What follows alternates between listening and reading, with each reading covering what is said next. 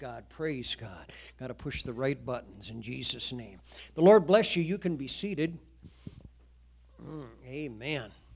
When I first came into the church back in the in the 70s, I um, they told me that anything that was well, they, some people did, not everybody. They told me that if I listened to upbeat music, I had to be very careful. And you must understand, I came out of rock and roll, jazz, all of that stuff and um, and it was just different to me.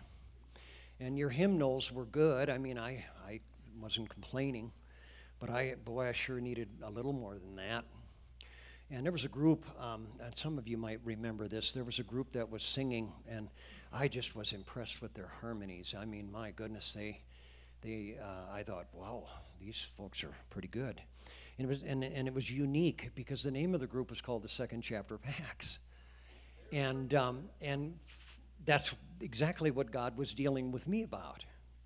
Was the second chapter of the book of Acts, the outpouring of the Holy Ghost, and um, I think one the, the lady's name was Annie Herring. I think was her name. She was the oldest uh, sister. It was a, it was a family actually. It was there was a family that their parents had died. I found out that their parents had died back in the '60s, I think, and and um, and the oldest daughter was married, and so the other two siblings moved in with her, and um, and they just would come around the piano and they would begin to sing, and they they sang hymns and stuff like that, and and she had the oldest daughter had a little bit of uh, songwriting um, uh, talent, and she began to write some music. Uh, she was married to a man who was a producer, a music producer. He would go into the studio back in those days. You had to have one of them when I was in a gospel group back in the early 80s, um, we went down to Elba, I think it was Elba, Illinois, and we recorded in this studio. It was neat, it really was. And we had a guy in there that was a producer, and he could do a lot of different things, and he would make the music sound a whole lot better. Um, but the point of it is, they begin to put on an album, and they put on an album, and one of the songs was called the Easter Song. And I just, I never forgot that. I just, and, and these were things that God brought into my life. Um, another individual, many of you might remember him or not, I don't know. Does anybody remember the second chapter of the book of Acts? Am I the only one? Man, alive. Yeah. Wow, that's, that is aging me. Um, and, and uh, another guy who was, um, I would um, listen to some of his stuff too, um, who was an individual, was a guy named Keith Green. I don't. Does anybody remember Keith Green? Yeah. And he played that Easter song. And he would do concerts um, back in those days. In fact, that's how he died. He died going to, I think, a concert in a small plane, and his plane um, crashed, and he died prematurely. I'm not trying to be morbid or, or pessimistic in that type of thing, but it's amazing what God uses in our lives to bring Him attention. Praise God. And Keith Green would play the piano, and he would go to at concerts a lot of times, and it would be just him and the piano. And I was kind of thinking of that this morning when I was here. You know, we sometimes have a have a platform full of instruments that are playing, and that's good. Can somebody say amen? amen. Sometimes I got to Keith Green it. yeah, and I keep thinking of that. I think, man, that that meant a lot to me, and so. Um, I hope that um, you know what we're doing here this morning will bring attention to some things that are flowing into your life right now these songs. Amen. I what I do when I come here, I, it's my job to lead music on Sunday morning, and so one of the things I'll do when I come here, I come always come to church uh, about an hour and a half, you know, early and that type of thing, because I that's what I like to do. It's like the light switch, okay? okay. I just it's always been a good thing for me to get to church early. And so I do that, and I come in here, and sometimes Brother Jerry's here, sometimes he's, he's not here. And I'll come up here to this thing here, and I'll just go through the songs, and I'll just randomly, with the help of the Lord, I'll just pick out. If you can see on my thing here, I got about 10 of those songs, 12 of those songs on there.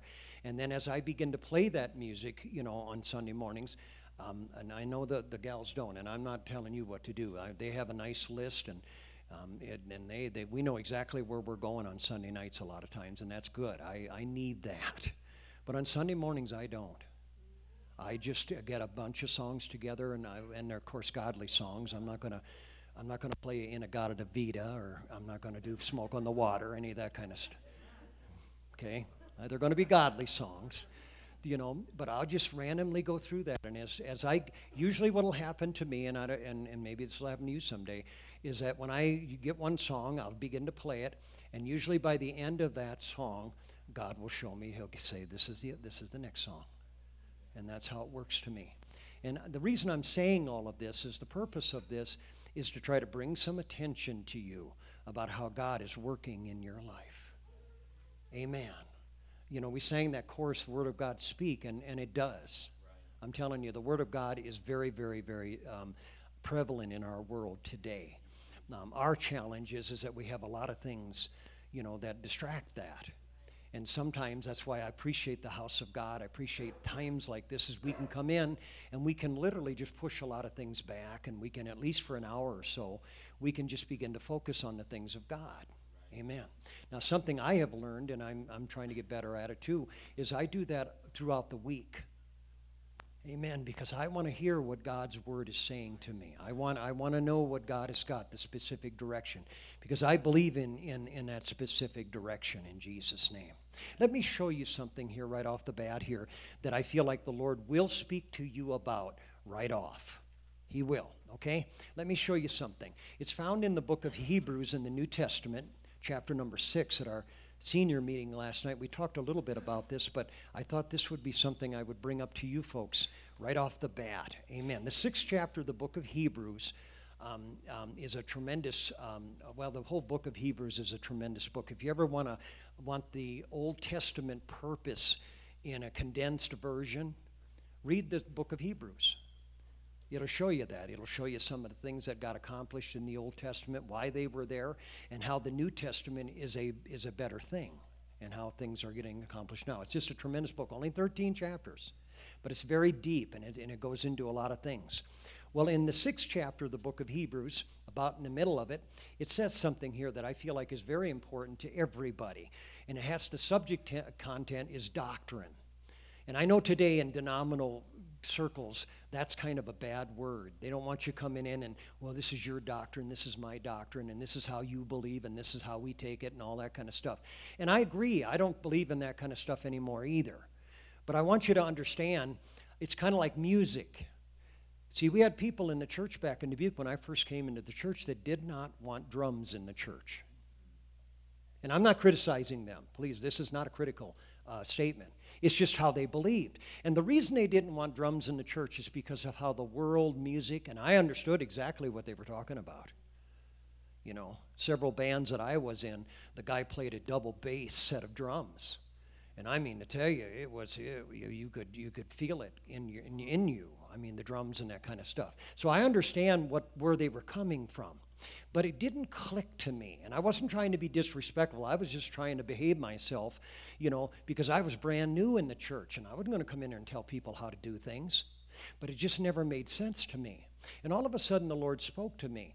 And it was because of the book of Acts. When Peter was up on that housetop, you know, right before he went to Cornelius's house, it's in the 10th chapter of the book of Acts. You can study this for yourself. It's a good word, it's a good study. Peter's hang up was he was a Jew.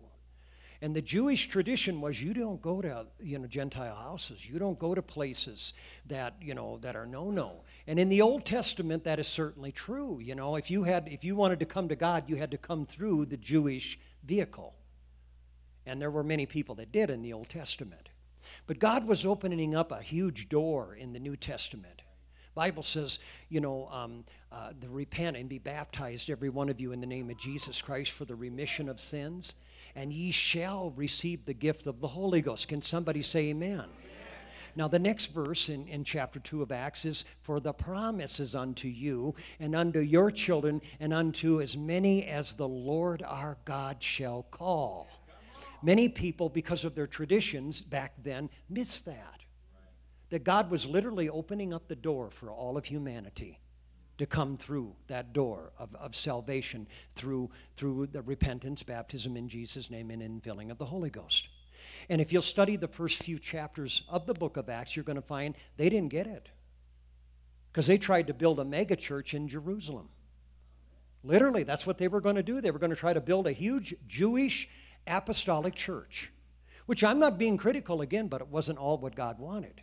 And so in the 10th chapter, it actually began in the 8th chapter with the Samaritans, but God began to deal with those people, those leaders. And Peter was one that God got in contact with. And he gave him a vision, a vision that Peter was very, very well versed on.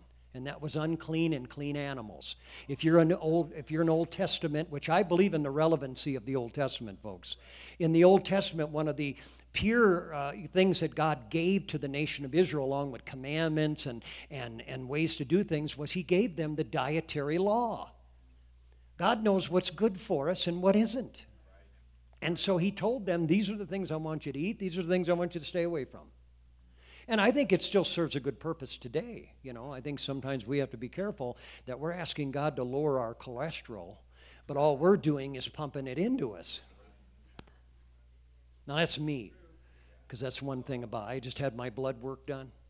You know, my, my heart rate is 118 over 71. Pretty good, isn't it? But that's not the only thing.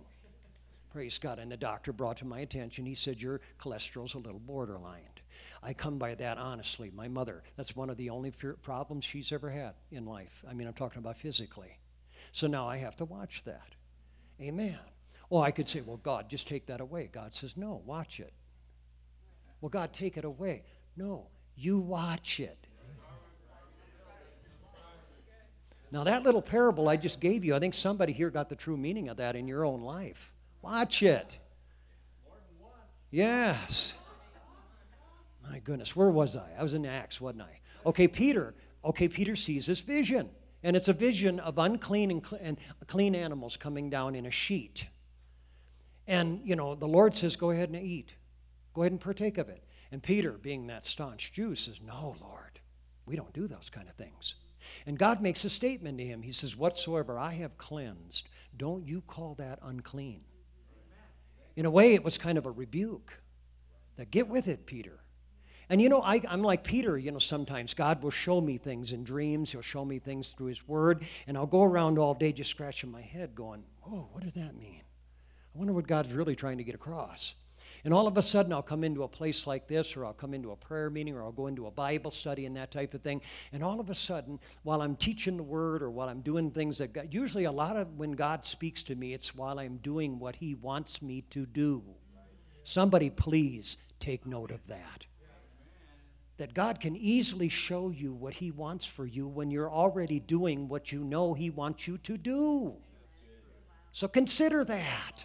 Sometimes we want to be way off in left field and we want God to shout at us and, and you, know, you know, drop airplanes and all that stuff. And when we have the privilege every day to come close to God. Amen. And that's why I'm, I'm getting to the doctrine here pretty soon because I want you to understand that this is one way to keep us close to God. And so Peter's scratching his head, and while he gets the last of the vision, comes a knock on the door. And there's these guys that came from Cornelius's house. And they, they say, Man, you know, Cornelius is a good guy. He's our boss. He told us to come over here and get you, and you're supposed to come with us, and you're going to teach us what we need to do for God. Amen. Whoa, Peter's probably going, Really? Well, okay, I just on faith, I'll, I'll, I'll, go ahead and I'll walk over there. You know, and so Peter comes into the house of Cornelius. And in the meantime, Cornelius is excited. He's praying. He wants to know what God wants. Word of God, speak. I don't think the song was out yet, but I'm telling you something. If it was, I believe that would have been Cornelius. That would have been his song. Word of God, speak to me. And so Cornelius, man, he's excited. He gets the whole family gathered, plus probably many of the neighbors, and he's got them all gathered. And Peter walks into the room, pray, or walks into the house, you know, and all of a sudden the scales come down from his eyes. And he, and he says something. Check this out for yourself. You know, he says, he says, I perceive that God is no respecter of persons. Duh. That is so true, folks. He isn't, you know, God isn't Chinese, excuse me. He isn't German. You know, he isn't an American. He's God. He loves everybody. So he's trying to reach everybody. And so Peter gets that vision. He gets the scales off his eyes. He says, I perceive that God is no respecter of persons, that in every nation, finally gets a vision unto you, unto your children, unto them that are far off, even as many as the Lord our God shall call. Wow, he's getting his eyes open. This is for the whole world. Wow.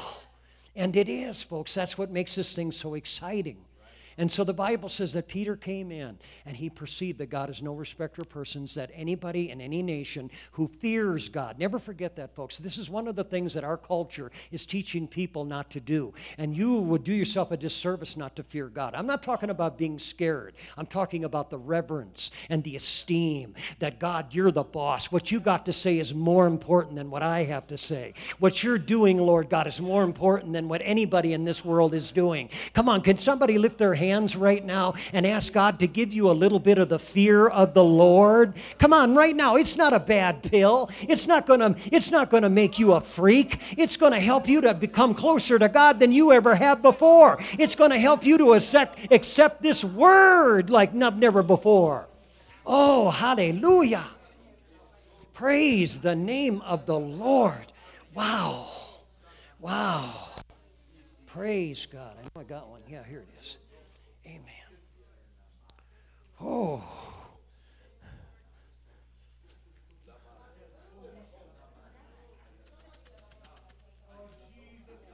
That's you, isn't it? Yeah. This is almost as good as dots. I found this little thing around on piano. See my Keith Green little thing here? All I got to do is come to piano and be faithful. And look what happens. Here's my reward. That is awesome. Praise God. So, the fear of the Lord. The fear of the Lord is the beginning of knowledge. The fear of the Lord is the beginning of wisdom. This is what helps us to place ourselves with a proper attitude before God. And Peter saw that. He said, Anywhere. It doesn't matter where they're at. If they'll fear God and do righteous, the word means they're literally to do what's right. He said, God will accept them. See, we've had something that has been very, very popular in our so called denominational movement here for a number of years. It was when I first came to the Lord. Accept Jesus as your personal Lord and Savior. And I'm not condemning that, folks. I'm not saying that's a bad thing, but it isn't biblical. You'll not find that in the Bible. It's not there. What you will find in the Bible is that God has accepted us. That's how it is. We don't accept God, God accepts us. And then, based upon that principle, we can approach God. See, a lot of this stuff is very foreign to us because when they had kings and they had rulers in the in you know back in the old days like that, that's how it was. You didn't walk up to the castle and knock on the door and say, "Hey, king, I'm here, man. Hey, let me in. I've got something I want to talk to you about." No, that's not how it worked. You had to be invited. You had to be let in the door. The king was a very important person. Now, listen to me, folks. God's very, very, very important. And He's already issued an invitation for you to come. Praise God. And that's why fear, reverencing, esteeming, respecting God is so very, very important in our approach to God. Amen. And that's what Peter began to see. And the long story short here, and you can study it for yourself in the 10th chapter of Acts, he began to preach Jesus to them. And the Bible says, I don't know if he's halfway, three quarters, only a quarter of the way through his message, but during his message, the Bible says the outpouring of the Holy Ghost happened, just like it did in the second chapter of the book of Acts. And everybody in that house, I don't know how many was there, it doesn't tell me, but everybody in the house, they were all filled with the Holy Ghost, began to speak with other tongues, and began to magnify God. Amen. And Peter, not being some scholar, he could recognize that's what happened on the day of Pentecost with us. And so he identified, praise God, with what was happening. And as soon as they were done, I don't know how long that little prayer meeting went on, Peter issued a command. See, you'll never receive the commands of God unless you have a fear of God. You won't. You just won't. You'll just dismiss them as, well, God didn't mean that for me. And listen to me, folks man shall not live by bread alone, but by every word that proceed out of the mouth of God. So think about these things. I know I'm throwing a lot out at you right now, but I, I, I, you know, God reminded me again this morning in prayer that I can get my point across. He can do that. And so, just like me, when I first came into the church, a, a, very foreign church to me, God used different people in different methods to get my attention and show me the Word. I believe the same thing is in operation right here today. God is doing the same thing in your life right now. Amen. And isn't that, isn't that brilliant of God? And by the way, He's the only one that could pull this off. There is nobody else that could pull this off in Jesus' name. Why don't we just take about 15 seconds and absorb this? You could close your eyes, you could lift your hands, you could lift up your voice, however you feel like you want to do it. But I'm going to take about 15 seconds and let that absorb in. Oh, Jesus, thank you so much for all of this. What a God, not a respecter of persons. That God, if we'll fear you and want to do what's right, you're going to open up the windows of heaven to us. Mm, hallelujah. Hallelujah, Jesus. And I am absolutely just ecstatic, Lord God, of what you got to do in Jesus' name. Praise God, praise God, praise God. Okay, I have a list of things that I need to do here today, so I'm going to try to get them as many of them accomplished as I can. Okay? Now, I told you um, uh, Hebrews chapter number six, and the Bible talks about that word doctrine. Okay? And notice this these are six things that I know that God will deal with us about. He will. Amen. The scripture says, therefore, leaving the principles of the doctrine of Christ. Notice that? This is a King James Version Bible, and that's what's on the screen. So think about it. The doctrines of Christ. Look at somebody and say, the doctrines of Christ. Look at somebody else and say, this is what Jesus taught. That's what that means. The doctrines, the teachings of Christ. What did Jesus center upon when he was in this earth? You know, did he, you know, was he just trying to get a food bank going and, and so he could feed everybody that was hungry? No, he was concentrating on doctrine. And that's why he picked disciples and apostles to really pour that into. And that invitation is an open invitation. If you want to become a disciple of Jesus Christ, you're going to get a huge amount of doctrine poured into you. Some of you already know what I mean because that's what you did. That's what happened. Okay? Well, what are these doctrines? He said, let us go on to perfection or completion. The word perfection, a lot of times in the New Testament King James Version Bible, means complete. Doesn't mean you never make a mistake, it means that you become complete. Okay? Well, the Bible says not laying again the foundation of, here's one of them, okay? Repentance from dead works. There's a lot of things I do, you do, that really are going to carry very little meaning in life. Amen. So, repentance from dead works is important. That's number one. Number two is faith toward God. There's an important ingredient, not just any faith. A lot of folks have faith in themselves. They have faith in the stock market. They have faith in their football team. They have faith in all kinds of stuff. But faith towards God will generate some things that these other things will not. Those are two repentance and faith. Okay? Now think about this. And maybe when you go home today or maybe sometime this next week, you'll begin to realize what God is trying to talk to you about. Maybe some of the songs that you heard, maybe some of the things that people said to you are going to begin to make some sense. Yeah, God is trying to talk to me about this. Then it says in verse number two, the doctrine of baptisms. Amen. I used to, it was taught to me that that's talking about baptism of water and baptism of the Spirit, which I do agree with. But I have since learned that the doctrine of baptisms is a more bigger, or has a bigger principle than that. That the, the principle of God is not to have a little dab. The principle of God is to be fully immersed in everything. That's why these services seem foreign to some of you, because you've been to churches where, man, they don't get on it like this. Man, alive. I had somebody one time meet me back at the back of the door, um, and that was unusual because usually they go, they run away, you know. But uh, they met me at the back of the door and they said, My God, you take this thing serious. And I said, Really? I said, Yes, you're absolutely right. I didn't get into this thing not to take it serious. So that's how it is. And so I want to be fully immersed, not only in Jesus' name baptism, which I was 43 years ago, and, in, and, and about two days after that, or a day and a half, three days after that, I was fully immersed with the Holy Ghost. And I've had that happen to me many, many, many, many, many times. But folks, I want to be fully immersed in meekness. I want to be fully immersed in forgiveness. I want to be fully immersed in, in, in, in repentance, everything Praise God. I want to just get in not only with both feet, but everything in Jesus' name. Can somebody say amen? That's what you feel in an apostolic church to a certain degree.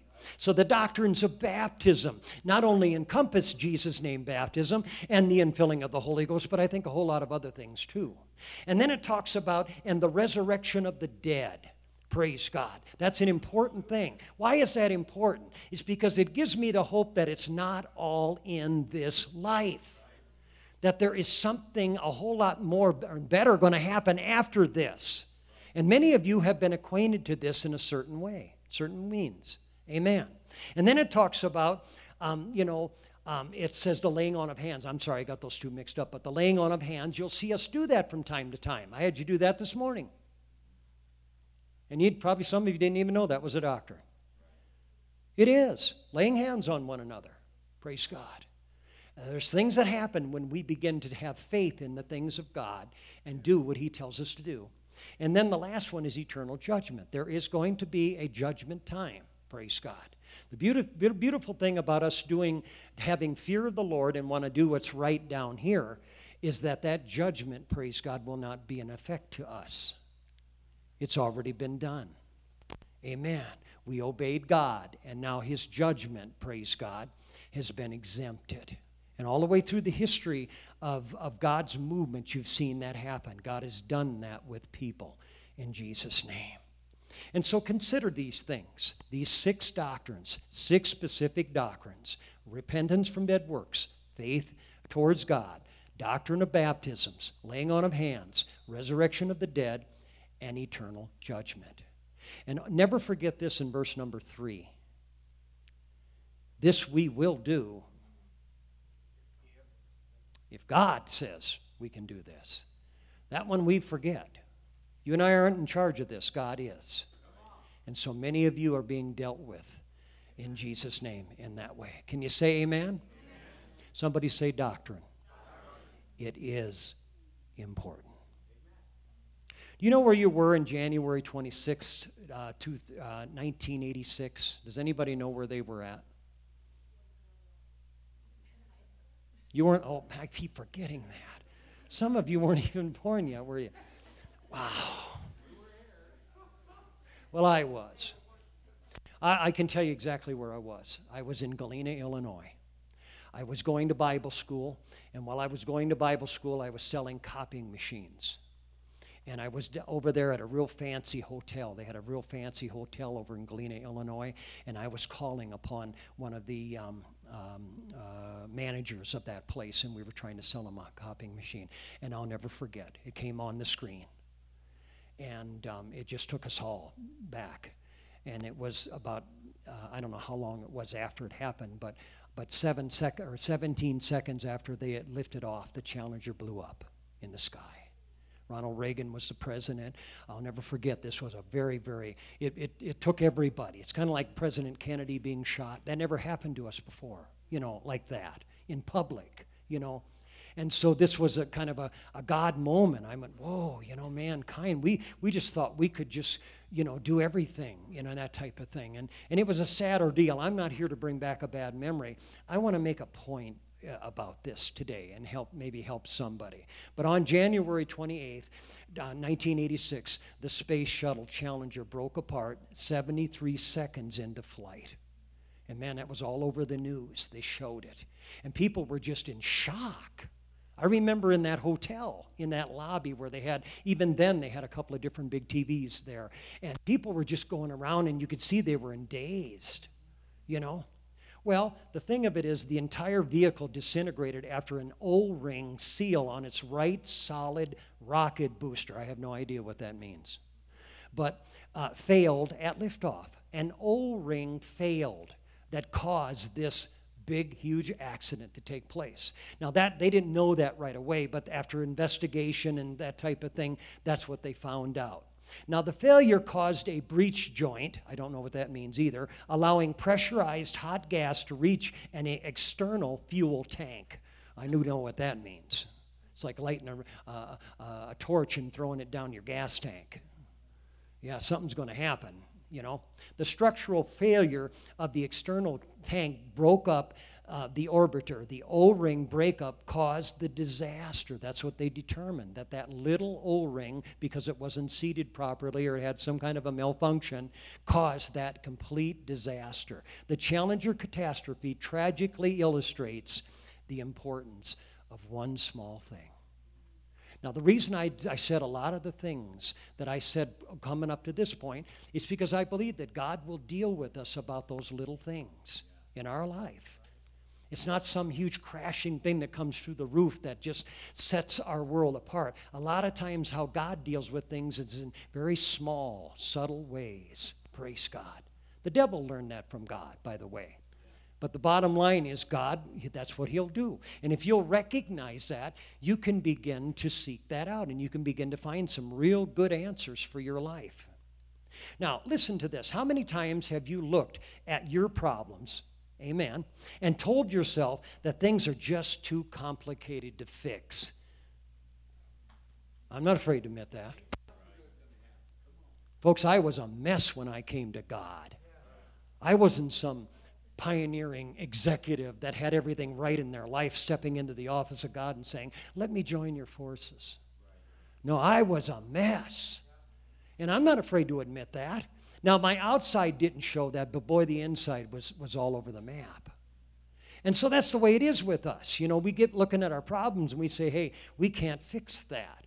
Well, maybe the cause of today's mess actually started years ago. Now, think about this. You can't go back and undo it to come up with a different result. You see, there's no rewind button in life. Amen. You can't do that. And that's what we wish sometimes. We wish God would land this little time machine in our yard so that we could get in it and we could go back in time and we could fix all the stuff. Guess what would happen, folks? Without God, you'd screw everything up again. And then again and then again. And this is the point I'm really trying to make, and that's why doctrine is so important. If you'll begin to be able to receive teaching from God, what you're going to do is do more than just fix the O ring. You're going to begin to fix a lot of things in your life. But this is what, again, we sometimes avoid. Now, life seems complicated when you want to do something and you aren't allowed to do it. When you have to do something but don't have the money. When you did, when you did something that you shouldn't have. When you didn't do something and later you wish you had. Boy, we're all full of that.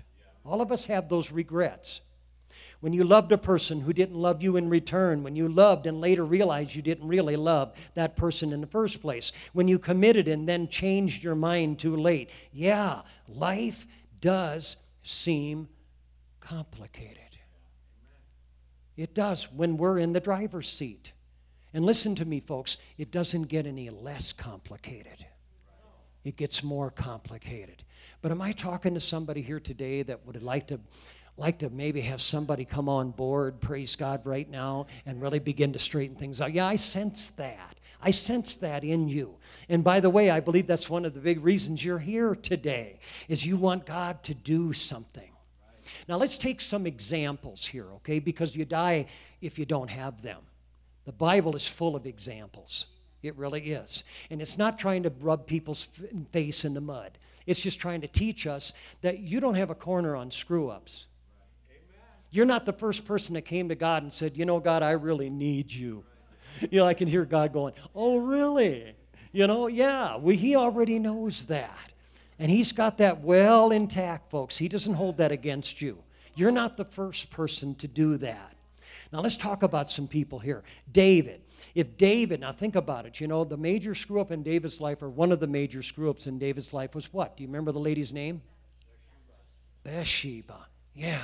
Well, where was David supposed to be? If he had only gone to war. If David would have just said, Listen, I need to be out there in the battlefield. Do you see what he could have avoided? And if you really study that tragedy in his life, you're going to find that David never lost a battle up to that time. Seriously. See, our bad behavior does and will have adverse effects on us. Now, that's not God hating you, that's an O ring in your life that's ready to explode. Now, I'm not viewing this as a threat to you. I'm trying to help somebody get something revealed to you this morning. My dependence on God isn't less, it's more. Man, 43 years ago when I first came to God, I didn't realize how much I really needed Him. But every day, as I've grown with him, and he's had mercy after mercy upon me, and grace and that type of thing, I've learned I need him more and more and more and more, not less and less and less and less. That's what you have come into. That's why the apostolic church appears different, because you're looking at people that you, you think, man, they can't get enough of this, can they? These people would sit here and worship God all day and all week if they let them. You're right. It's because we want the doctrine of baptisms in our life. We want to be fully immersed in the things of God. We don't want to sit there like some mannequin in a, in a, in a stadium somewhere just observing what's going on in the field. We want to get down there and we want to play the game. We want God to begin to show us how things work in the name of Jesus. And that's what you've come into. Come on, I'm telling you the truth. That's what makes this difference. Uh, years ago, somebody preached a message, and, I, and it, it made sense to me. It says that, you know, Pentecost is not a spectator sport, it's a participant. You participate in this stuff. That's what happened to me. I got involved, praise God, even before I came and went to any of your services.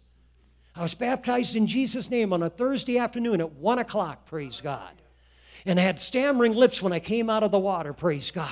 And the guy says, Man, you got stammering lips. I had no idea what he was talking about. I just asked him, Is that good? He said, Yes. You know, and he said, Man, you're going to get the Holy Ghost. I said, Hey, let's do it.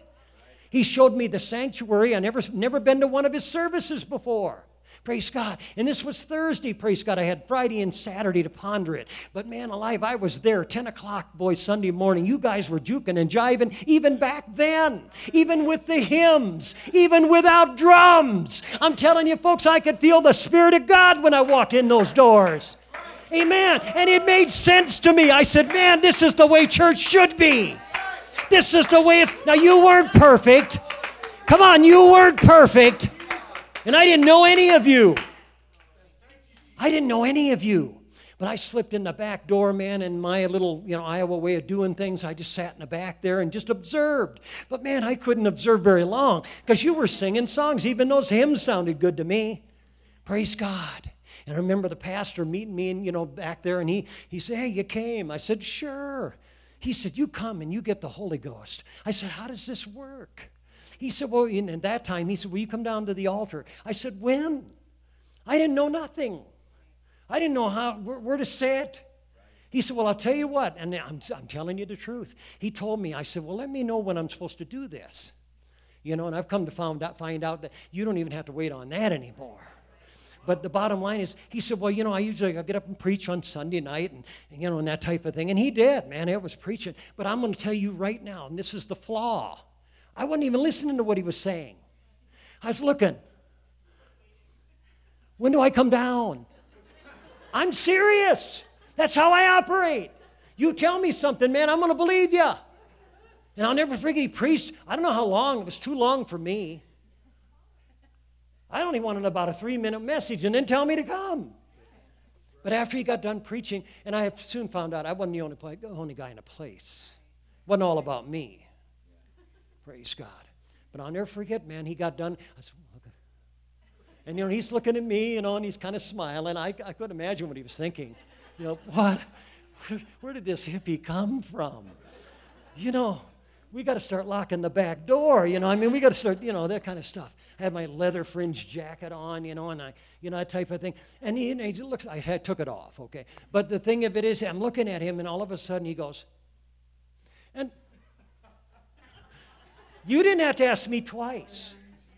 Now, listen to me, folks. I'm trying to make a huge point here. What happened to that about us? Why do we hesitate? Why are we sitting there gripping that chair, man, and, and, and, and trying to resist the things of God? Now, come on, folks. You got an open air here. You can receive the things of God. I'm telling you right now, somebody in this place, you need a healing. And I have no idea what it is, but God wants to do it right now. He wants to touch your life. Why don't you just lift up your hand right now? Let's give God an opportunity to move amongst us here for a few minutes. Come on, come on. I'm telling you, God wants to do something great, fantastic. Oh, hallelujah, Jesus. Yes. Yes, that's it. Come on, I'm telling you, cancer is no, cancer has nothing on God. Come on, I don't care what the report is. Depression. I really feel depression's got to go in this place. I'm tired of it. I'm tired of its noose. I'm tired of its ball and chain. I'm tired of it, man, just messing with people in the name of Jesus. I command that depression right now in the name of Jesus to leave. Yes. Oh. Oh, my goodness. Oh, yalaba komando babarita. Oh my! Moshe Baroto Komaha. Jesus, Jesus. Yes, Lord God, let it flow. Let it be like a river. A river! A river! Homata kamondo bo shataha. Kia yalaba komondo babarita In the name of Jesus. In the name of Jesus. Mm. Oh, my goodness. Yes. Yes. Oh, my goodness. Mm. Praise God, praise God, praise God, praise God. Hallelujah. I'm telling you, folks, it's real. It's real. We don't have to sit here and try to figure it out. And I've made so many times have I made that mistake that, Lord, I got to figure this out before I do it. And God says, No, you don't. You just have to learn to follow me. Now, listen to me. I understand psychology a little bit, and they talk about the mind being the intellect. And I believe that God gave us intellect. We can, we can figure some things out. And then the heart, they talk about being the emotional side of this thing. And I'm not quite sure that's, you know, for sure. But I understand emotions do play into this. And one of the things that the Holy Ghost has helped me over the years is to help me control my emotions. Amen. When Adam and Eve messed up in the garden and they were taken out of that environment, one of the things that was prevalent in the garden was the Spirit of God. It was there, and they were, con- they were being led by the Spirit. But now they went into a world that they had to depend on their intellect and their emotions. And it's no reason that just within a few years the whole thing just comes apart. The O ring blows it up. And that's where some of you are at right now. I'm not saying you're not sincere, I'm just saying you, it's not going to work. And that's not a prophet of doom, that's just the way it is. Amen. And so God can help us. You know, God can help us not to become a catastrophe. Because believe it, believe me, it will. It will become catastrophic. And that's why my efforts are, are in God. My daily efforts are with Him. Amen. And I know I've been called a fanatic, a freak, whatever the case is, but I call myself very fortunate to have found before the O ring got real bad in my life. And that opportunity is for everybody. It really is. God is trying, and not trying. God is. God doesn't try. He's not, you know, writing a thesis on becoming a better God. He's already there. God is reaching people. I've just learned that sometimes we just don't even recognize it anymore. And these doctrines will come up in Jesus' name. Now, the bottom line here, folks, is there was just a small thing that caused that catastrophe. And I'm not here to blame NASA or blame anybody. I'm just saying it's amazing to me that one little small thing that if it would have been put into motion could have avoided a catastrophe. And God can do that. Now, I'm, I'm going to spend about 10 minutes here and then I'm going to unhook and maybe sing a song and give you a chance to contemplate this stuff. But I'm going to give you four things that you can consider. Amen. Little things in your life that maybe you can, you can um, uh, begin to understand. Praise God. Uh, along with that, the scripture says in Revelation chapter 17, you can put that on the screen, Jeremy, 17 and verse number 14. 17, 14. We were talking last night about second coming of the Lord. I have no idea when he's coming back. After 43 years, you think I would, but I still don't know when. I know he's coming. Oh, you got my little Carnahan theory? Remember that one? Come on, when's God coming back? Yeah, hopefully it won't be daylight savings time, right? He's come back between 9 and 10 o'clock in the morning. Yeah, somewhere it'll be that. Yeah, but absolutely, other than that, I have no clue. I just know He is. Now, the 14th chapter of the book of, or the 17th chapter of the book of Revelation is talking about a little bit of that business. And here's something that I, I am aware of the fact. The Bible says in verse number 14, there's war that's being taken place here, and the Bible says, And these make war with the Lamb, and the Lamb shall overcome them. That's one thing I do understand. I can follow God's lead because He's an overcomer. It says, For He is the Lord of lords and the King of kings, and they that are with Him. That's me. Are called, chosen, and faithful. I've underlined that in every Bible I have because that's me. I recognized his call. I chose to follow that call. And right now I'm in the 43rd year of trying to be faithful to that. That's how it works with me, folks. Very simple. Very simple. These are the things that, that, that are the utmost importance in my life, in Jesus' name. And so God has called us for these things. And so think about this.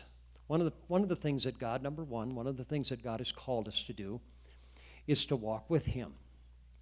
In the Old Testament, the book of Amos talks, just makes a general statement, uh, Amos 3 and 3. It just says, Can two walk together except they be agreed?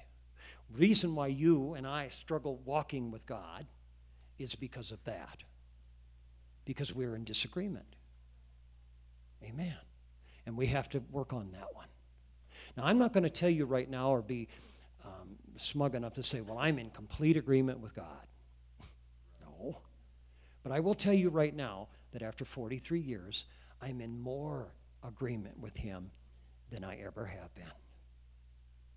And that's why my walk with God is, is, is the way it is, because I just want to be in more in agreement with God.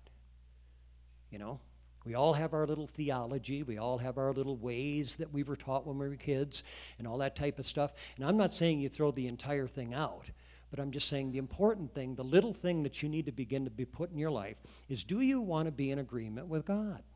Do you want to agree with Him? And you have an opportunity to do that, and so do I. Praise God. Now, if you want an example of this, it's found in the fifth chapter of the book of Genesis. And the guy's name is, is um, uh, it's an E word. Enoch. Enoch. Now, it doesn't give us a whole lot of information about Enoch, but in Enoch's day, the world was becoming progressively and more evil. Amen. It's right on the heels of that great earth or great um, um, flood that God brought onto the world. But there was a person named Enoch that walked with God. He was in agreement with God. And the Bible says he did this for 300 years. That makes my 43 years really pale, doesn't it? It really does. And I'm not belittling or, or lifting, I'm just saying, folks, get into this thing with the idea that I'm going to keep doing it. I don't care if I live to be 300 years of age. Amen. And so the little thing is be in agreement with God, walk after what He wants, begin to make what matters to Him matter to you. And what you'll do is you'll be instantly begin to, to, to, to see a difference in your life. Amen. And so think about that. Be in agreement with God. Number two is that we need to learn how to work with God. Amen. We need to learn how to work the way He wants us to work. Amen. So many things in this world um, are based upon the problem of human beings coming up with the solution. And that's why we have a mess and we have an array of all kinds of ways to go.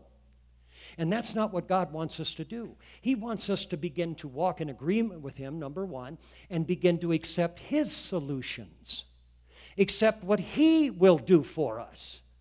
And man, once we start realizing that and we start working with that, boy, you'd be surprised how much progress you can make. I'm talking about even in a very short time. Let me show you something that, that, that kind of illustrates this, okay? I'll give you two, two examples here. One is found in Philippians, the New Testament book of Philippians. And it shares something with us here that I think is, is important, especially with the subject matter that we have at hand here. Amen. Philippians chapter number 2. Boy, I forgot where Philippians is at. Here it is. Okay. Philippians chapter number 2. And you should read the entire chapter, by the way. It's a good chapter. It talks about the mind of Christ, it talks about letting this mind that was in Christ be in you. And that's the thinking. How did Christ think? Okay? Well, the Bible says in verse number 10 that at the name of Jesus, 2 and 10, it says, every knee should bow of things in heaven and things in earth and things under the earth, and that every tongue should confess that Jesus Christ is Lord to the glory of God the Father. And then it says, Wherefore, my beloved, as ye have always obeyed, not as in my presence only, but now much more in my absence, work out your own salvation. Where's the word there? What's the four letter word there? See, if you don't have any fear, you're not going to be able to work a lot of things out with God. And that's not being scared of God that you just don't even want to go in the same room as Him. That word fear there means to reverence, to esteem, to know that He's better, more important, got everything down that you don't. So the working out with this thing, or working with God, is to learn to work with fear and trembling. Now, what does that mean? Let me just qualify this. When you're working out the things with God with fear and trembling, doesn't mean that you're coming up with the solutions. It means that because of number one, you're walking in agreement with Him, that He already has the solution. Now I'm going to begin to work those solutions in my life. Is this too complicated? I don't think it is either. I think a lot of people just lose this in the mess of life. Amen. That there's a lot of O rings in our life that if we could learn just to take care of that little problem, a lot of other things would just line right up. Now, here's the reason. Look at verse 13. Please observe this. For it is God that worketh in you, both to will and to do of his good pleasure. See, God is already wanting to work with you. Amen. The scripture says in the book of, um, I think it's the Gospel of, um, of uh, Mark. Amen. The Bible says that um, the Bible says that Jesus said in chapter 16 and 15, He said, "Go ye into all the world and preach the gospel to every creature." He that believeth and is baptized shall be saved, but he that believeth not shall be damned. There's the solution. And then it says, And these signs shall follow them that believe. In my name they shall cast out devils, they shall speak with new tongues, they shall take up serpents, and if they drink any deadly thing, it will not hurt them. They shall lay hands on the sick, and they shall recover. And then it says in verse 19, So then after the Lord had spoken unto them, he was received up into heaven and sat on the right hand of God. And they went forth, preached everywhere, the Lord working with them. What was he working with them about? Confirming the word with signs following. There it is. That's what you will find in an apostolic church. You will find people who are trying to walk with him in agreement, number one. You will find that because people want to agree with God, they're finding solutions, and now God's working with them. He's working with them every day. He's not waiting for them to screw up, He's just waiting for an opportunity to teach them better. And so, this is what you can do. And then the third little thing that we have to re- recognize is we have to re- recognize that there are opposing forces in this world. That there is a demonic kingdom that was banished to this earth. And because of that, praise God, there are evil influences. Let me give it to you in a, in a nutshell. Look at the book of Ephesians, Jeremy. Put that in there. Ephesians chapter number 6. And let me show you something here. Praise God. The Bible says in chapter number 6 and verse number 10 finally, my brethren, be strong in the Lord and in the power of his might. Look at somebody and say, that makes sense. It says, Put on the whole armor of God that you may be able to stand against the wiles of the devil. See, you and I must understand that what we want is God to take all of that evil away and put us in a world with a little bubble over us that nothing bad ever happens. And that's not going to happen. What God is going to do is He's going to enable or empower you with the ability to walk through that world and to become effective, even though there's evil in there. And that's why that little thing that God wants to put in your life is to learn to go to war with evil. Amen. Our problem is, or our challenge, and in many of your lives right now, it's probably very prevalent. You went to war with human beings. And that's why you're messed up. That's why your energy is depleted. That's why at the end of the week, you just can't even throw your hands up and go, man, I can't do anything. You've got to learn that by walking in agreement with God, by working some things out, God will help you to focus your energy on the things that He wants you to focus it on, and that is on the evil. Amen. And then the last thing that I want to bring to you, praise God, is that we must learn how to love and worship God first, not last, not when things are really bad, not when we don't know what else to do. We must learn how to put God first in our lives. And that's one of the things that you will sense right away when you walk into an apostolic church. That I don't know where these lunatics came from. I don't know where all of these, you know, these basket cases are. But boy, they're sure putting God up there where he belongs. And that's what you sense. And that's why Jesus, he wasn't trying to trying to get you to become perfect. He was just trying to get you lined up so that as you take a trip through this world, you can get in agreement with God. And as I said before, that's an ongoing process. I told you I'm in more agreement with God today than I ever have, and that's not bragging. That's just a challenge to me because tomorrow I got to get up and do the same thing again. God, I want to be in agreement with you. Whatever I'm doing, I want to make sure that it's okay with you. Amen. And then I got to realize that I'm working some things out. Praise God. That God is helping me to work things out. Praise God. And then along with that, I can recognize that there are evil forces in this world that I can put some of my energy towards in Jesus' name. And then the fourth thing, praise God, is I can concentrate, praise God. I can concentrate on what God wants to do. I'm about done. Let me illustrate this point by an Old Testament story. Children of Israel came out of Egypt and they went to a place called Kadesh Barnea.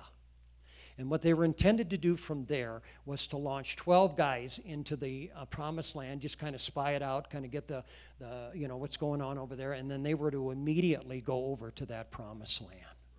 Unfortunately, because of what happened, you know, they came back and they brought an evil report with them. And they said, yeah, the land is great. It's got all kinds of benefits and all that kind of thing, but there's giants there, and I just don't, they don't think we, we don't think we can overcome that. And there were two of them named Joshua and Caleb that said, yes, we can. With God, we can go over there. Amen. Unfortunately, you know, in our world, the majority rules.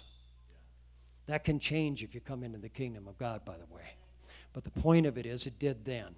And they had to wait for 40 years. That, in that entire generation of unbelievers had to die off before they went back into that land. But in the book of Joshua, which you know um, is a very important book for us to observe, this is what they're doing. They're going into the land. And man, a miracle happens right away. When they get to the Jordan River, you know, it, it does the same thing that the Red Sea did. See, I'm going to tell you right now, God will bring similarities into your life. And that, sea, that river just quit flowing down. And they were able to cross that river on dry land, which was a sign that God was involved. And when they got over to that, that promised land, praise God, God had already instructed Joshua that, hey, there's going to be some trials, there are going to be some things that are going to have to happen. And one of the first major trials that they came up to was the walled city of Jericho. Has anybody ever heard the story of Jericho? Sure, you have. That's one of the reasons I picked it. You know? Well, the walled city of Jerusalem or of Jericho stood in the way of them possessing that land. And so here's Joshua. He's coming up to that city. It's walled, and he's probably got his own ideas. But the neat thing about Joshua was he was walking in agreement with God. Amen. And the other neat thing about Joshua was God was working some things out in his life. And another neat thing about Joshua is that he understood that there's some evil things in the world that we can fight against. And Joshua was a worshiper. And so God put forth the plan. Might have sounded like a silly plan to some people, but to Joshua, because he had been doing this with God for over 40 years, he kind of knew this is what God wants. And you know what that plan was? That plan was to march around that city. What? March around the city. Do that, do that for six days. Amen. And then the Bible says the seventh day, man, we're going to do it a little bit different. And this is how God will operate a lot of times. He doesn't do something different as much as he does more. Anybody ever had God instruct you to start praying more? Worshiping more? You're in a great, great, great company with Joshua.